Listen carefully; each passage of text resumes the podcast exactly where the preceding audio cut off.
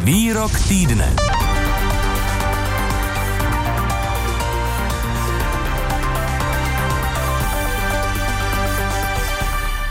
Premiér v demisi Andrej Babiš na čtvrteční odpolední tiskové konferenci po jednání vlády, kde bylo oznámeno vyhlášení nouzového stavu, mluvil také o nutnosti povinného očkování. Jsme přesvědčeni, že musíme zavést povinné očkování. Povinné očkování pro profese ve zdravotnictví, sociálních službách, hasiče, vojáky a policisty. A taky pro seniory 60 plus, dokonce eh, na základě vývoje hospitalizace na jípkách jsme přesvědčeni, že možná povinnost očkovat se by mohla být od kategorie, věkové kategorie 50 plus. Tolik premiér v demisi Andrej Babiš. A já už ve vysílání odpoledního plusu vítám Romana Chlípka, předsedu České vakcinologické společnosti. Dobrý den. Dobrý den.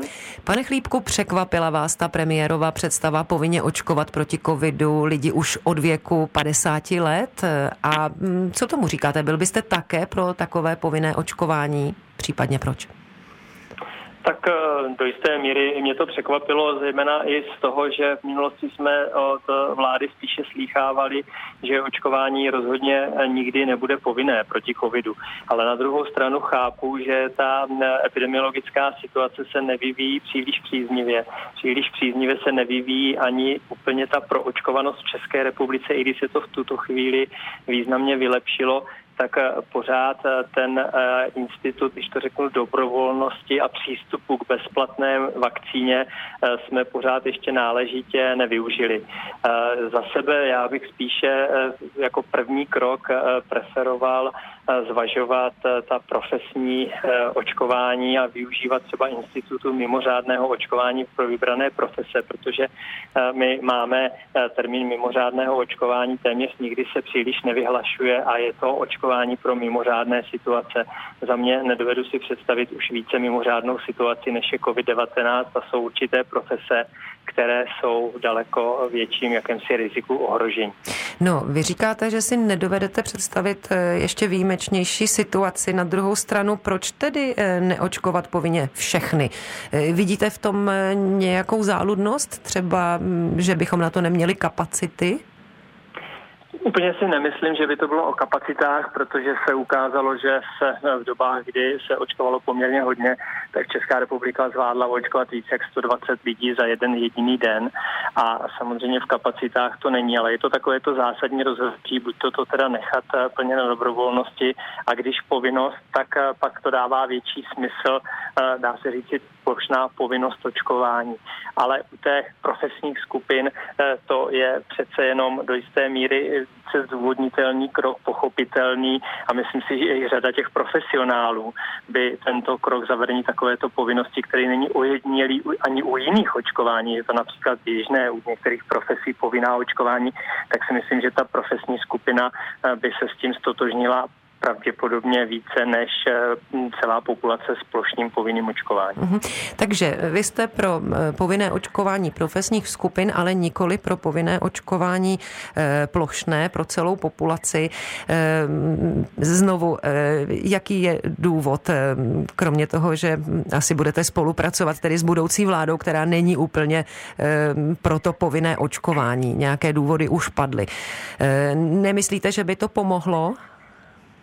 Ne, tak eh, samozřejmě povinnost by pravděpodobně pomohla v tom, že by se ta, eh, ta proočkovanost asi zvýšila eh, podstatně rychleji. To zcela nepochybně ano, ale na druhou stranu já si myslím, že je tady už tuto chvíli poměrně velké množství silných argumentů, která potvrzují, že to očkování je účinné, že je bezpečné a myslím si, že i toto je cesta, jak eh, přesvědčit, aby ty lidé mm-hmm. přestali poslouchat ty dezinformátory mm-hmm. a souhlasili s tím očkováním a ještě a už teď se zvedá ten zájem o očkování a nemyslím si, že to je jenom těmi nepřímými nástrojemi, kterými jsou nuceni k tomu očkování. Teď je otázkou, jak moc se zvedá. Vy jste sám zmínil, eh, že se eh, velice významně ta proočkovanost v Čechách vylepšila. Jak významně země. Můžete říci nějaké aktuální číslo, jak proočkovaná je česká populace?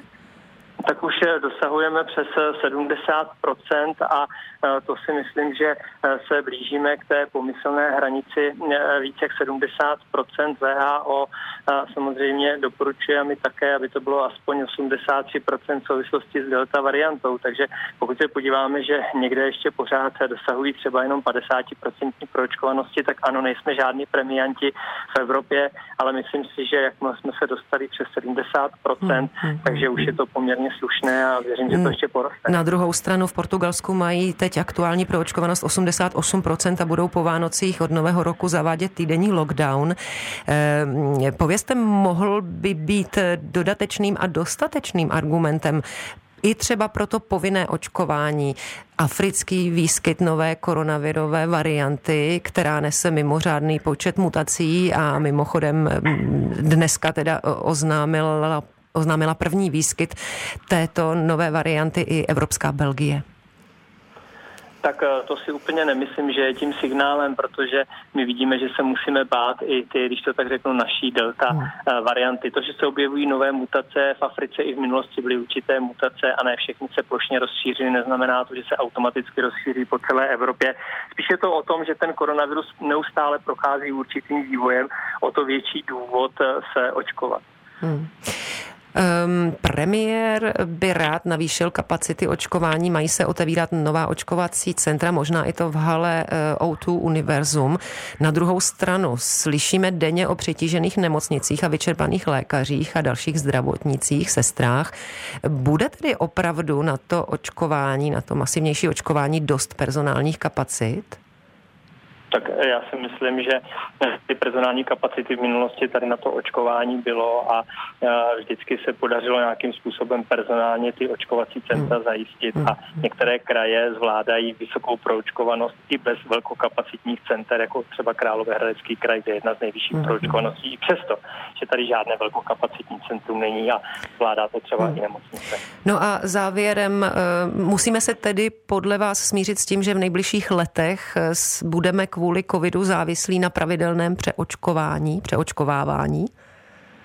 Nedá se to úplně vyloučit, protože se ukazuje, že to bude sezónní respirační virus, který jehož sezóna pravděpodobně bude možná několik let po sobě každý eh, podzim, zimu a jaro. A pak je možné, že jedno posílení vždycky před začátkem nové sezóny eh, může významně pozitivně ovlivnit. A je otázka, jestli to bude pro všechny nebo aspoň pro ty ohrožené rizikové skupiny. Hmm. Říká Roman Chlíbek, předseda České vakcinologické společnosti. Děkuji moc za váš čas a za vysvětlení. Naslyšenou. Děkuji za pozvání. Naschledanou.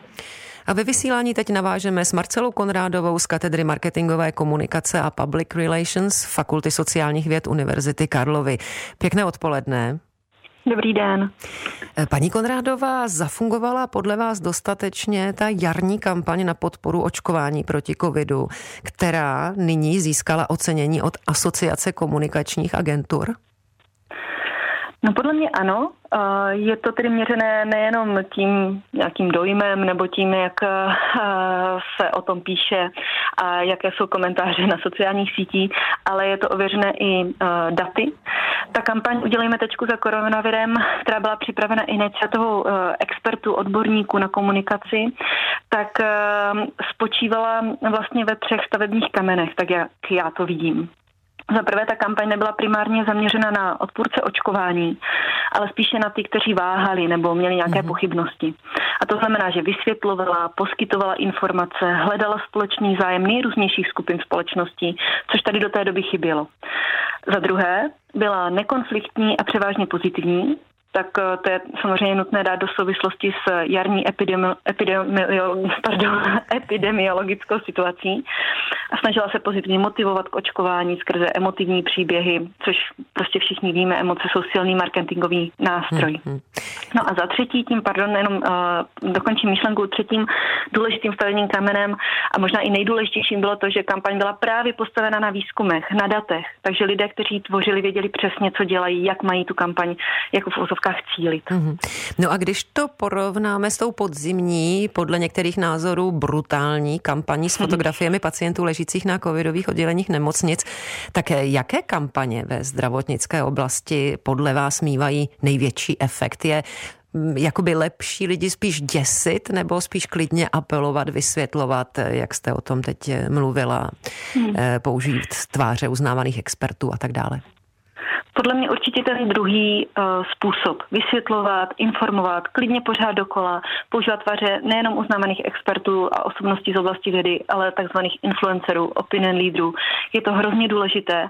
A podle mě ta současná kampaň, kterou tedy sám pan premiér v demisi nazval brutální, nebyla úplně krok vedle, ale má několik těch ale, které jsou hrozně důležité. Jednak přichází ve chvíli, kdy se situace každým dnem zhoršuje, zpřísní se opatření, nemocnice jsou na pokraji kapacit, zdravotnický pers- personál, ale i další skupiny ve společnosti, o kterých se třeba tolik nemluví, například učitele, jsou na pokraji sil. A v ten moment přichází velmi negativní až agresivní kampaň a působí tak spíš jako mm, poslední snaha vlády ve chvíli, kdy předchozí kroky nefungovaly a je to nějaký taková jako poslední nadechnutí se předtím, než se potopíme mm-hmm. úplně. Když to schrneme, tak jak si podle vás eh, dnes už vláda v demisi eh, vůbec vedla v oblasti zadávání covidových kampaní, výzev k očkování? Je opravdu ten kabinet eh, za co chválit? Nepřišla vlastně třeba velmi pozdě a se slabými kampaněmi?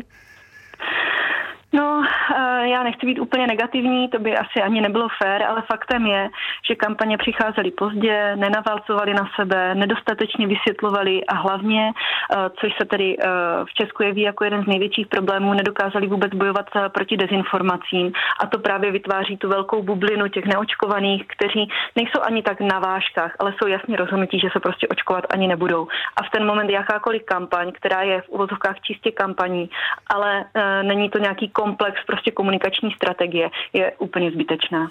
No a víte o nějaké kampani třeba zahraniční, která by byla zaměřená na ty eh, odmítače očkování a byla by úspěšná? Eh, kde se vůbec mohla podle vás česká vláda inspirovat nějakými kvalitními kampaněmi? Já bych jako příklad to mohla použít Portugalsko, o které jste tedy mluvila s panem profesorem Chlípkem před uh-huh. pár minutami. A, a nejenom proto, že to je země s podobně veliká, s podobnou ekonomickou a politickou kulturou, ale a, prošla si poměrně podobným vývojem, co se týče koronaviru. A za tamním úspěchem té kampaně a, stojí zase několik stavebních kamenů. Zejména je to to, že vláda měla dlouhodobě jednoduché hlavní sdělení. A to, že cestou ven z pandemie je očkování.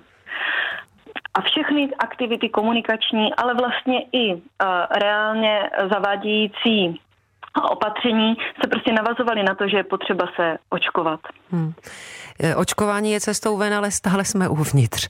E, tolik Marcela Konrádová z katedry marketingové komunikace a public relations Fakulty sociálních věd Univerzity Karlovy. Díky moc za váš čas a mějte se hezky naslyšenou. Nasledanou.